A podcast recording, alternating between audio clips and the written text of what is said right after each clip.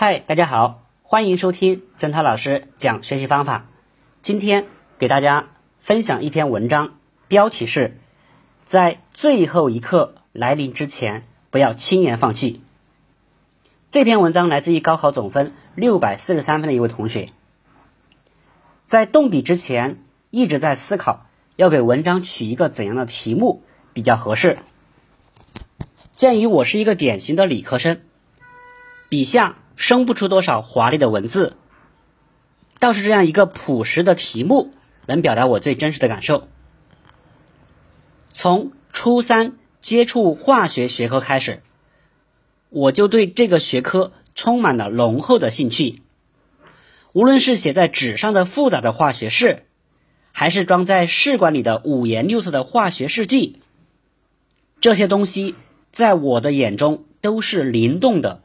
富有生命的化学中有一些与平衡、整体、能量等有关的原理，这不仅仅是化学学科中的原理，也是这个世界运行的原理。这个学科是蕴含了这个世界的美。俗话说：“兴趣是最好的老师”，这话一点也不假。在初三下学期的时候，学校组织大家参加了长沙市的一个化学竞赛。为了准备这个竞赛，我在初三紧张的复习之余，抽出时间做了一整本相当有厚度的初中化学竞赛题。那些题目的难度远远超出了中考的化学题难度，包含了许多高中化学的思维和计算方法。但是我非常享受思考化学题目的过程。这一段经历为我的高中化学学习打下了坚实的基础。我的高中，湖南师范大学附属中学，以二十五块国际奥林匹克竞赛金牌的成绩，稳居全国高中奥赛金牌数量榜首多年。学校关于学科竞赛方面。提供给普通学生的机会和资源也是相当多的。作为一个普通班的学生，以全校第二名的成绩通过了化学竞赛组的选拔，并进组学习。虽然后来因为我把更多的精力投入了学生干部工作，而选择退出化学组，但是化学组在知识和能力上的超前培养，也为我高中的化学学习。加分不少，再加上我的高中班主任是化学老师，由于班主任效应，我们班级的化学学习氛围也是浓厚的。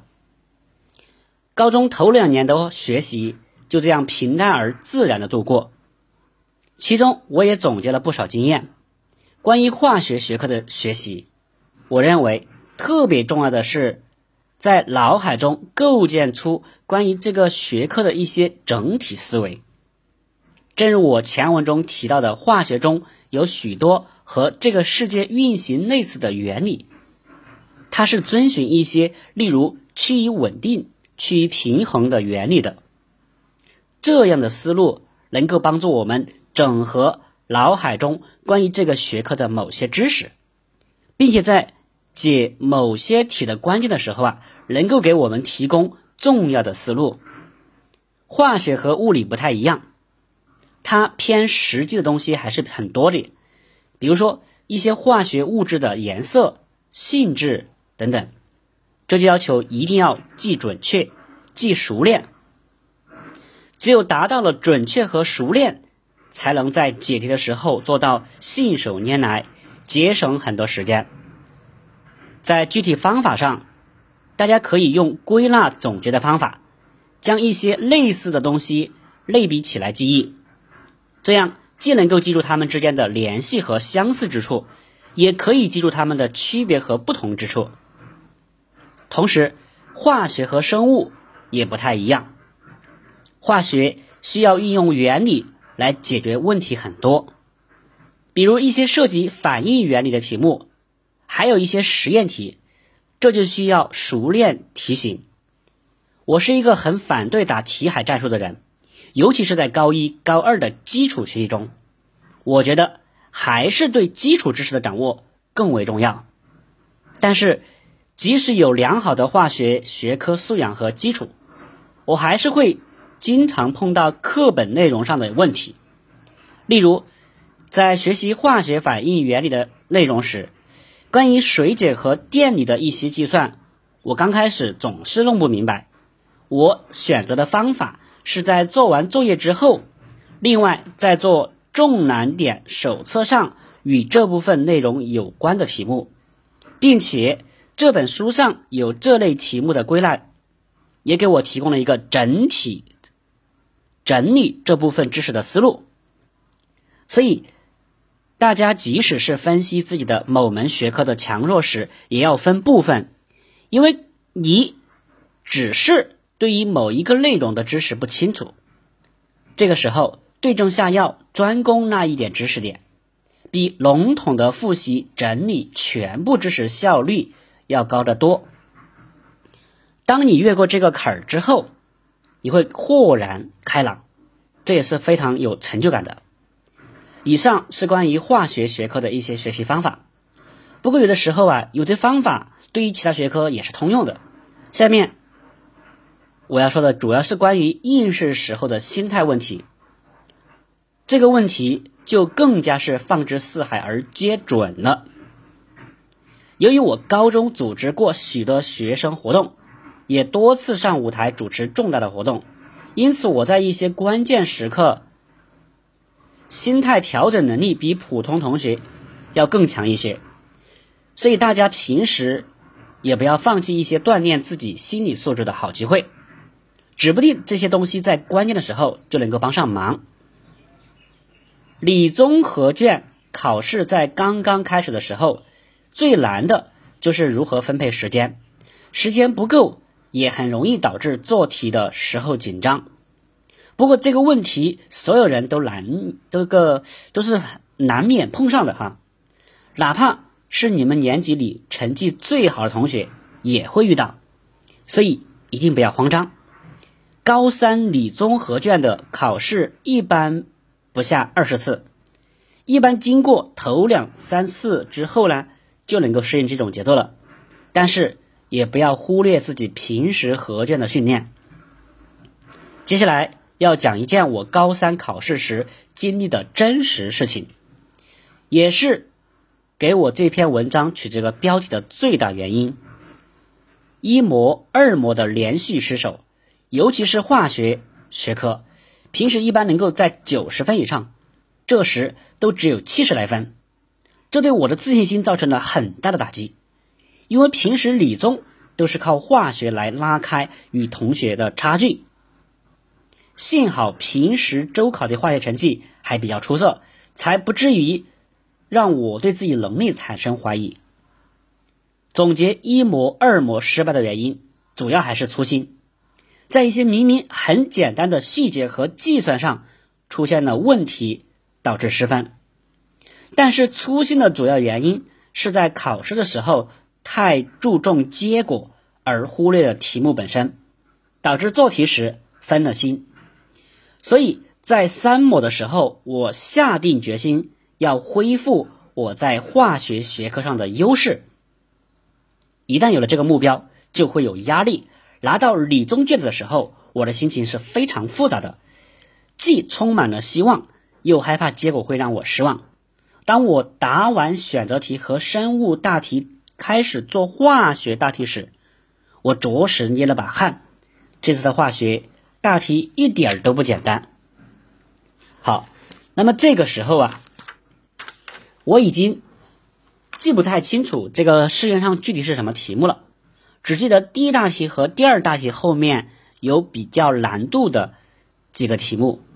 我思索了好一会儿都没有找到解题的思路，我让自己尽可能的保持冷静，先放弃这几问，去做后面的。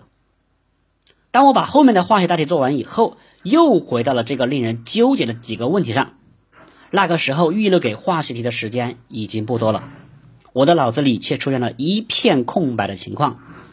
我是一个偶尔性子很急的人，那个时候一个非常可怕的念头在我脑海里浮现：大笔一甩，不写了。但是，彼时的我坐在第二考场第一的座位，这样一个令人尴尬的座位，让我的理智将这个邪恶又冲动的念头扼杀在萌芽状态。要争一口气重回第一考场，是内在驱动力。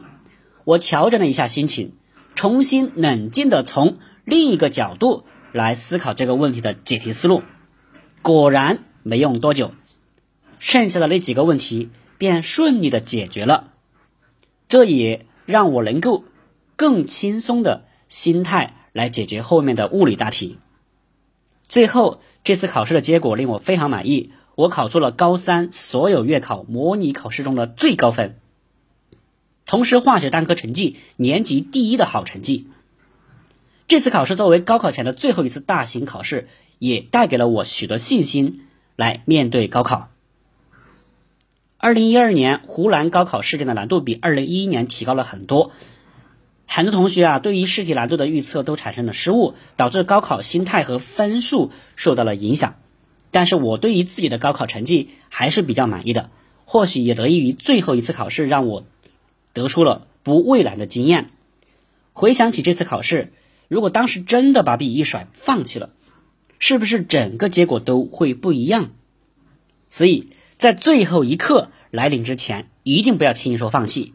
只要还有机会，只要还有时间，就不能够放弃任何的可能。我想这点儿也适用于生活中的很多情况。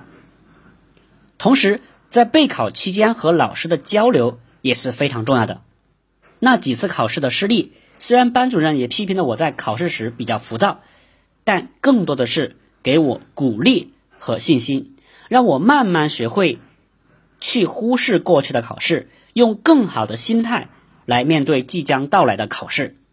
我的高中实行导师制，我有一位特殊的导师，他是我们年级的理综组组长，一位非常有经验的生物老师。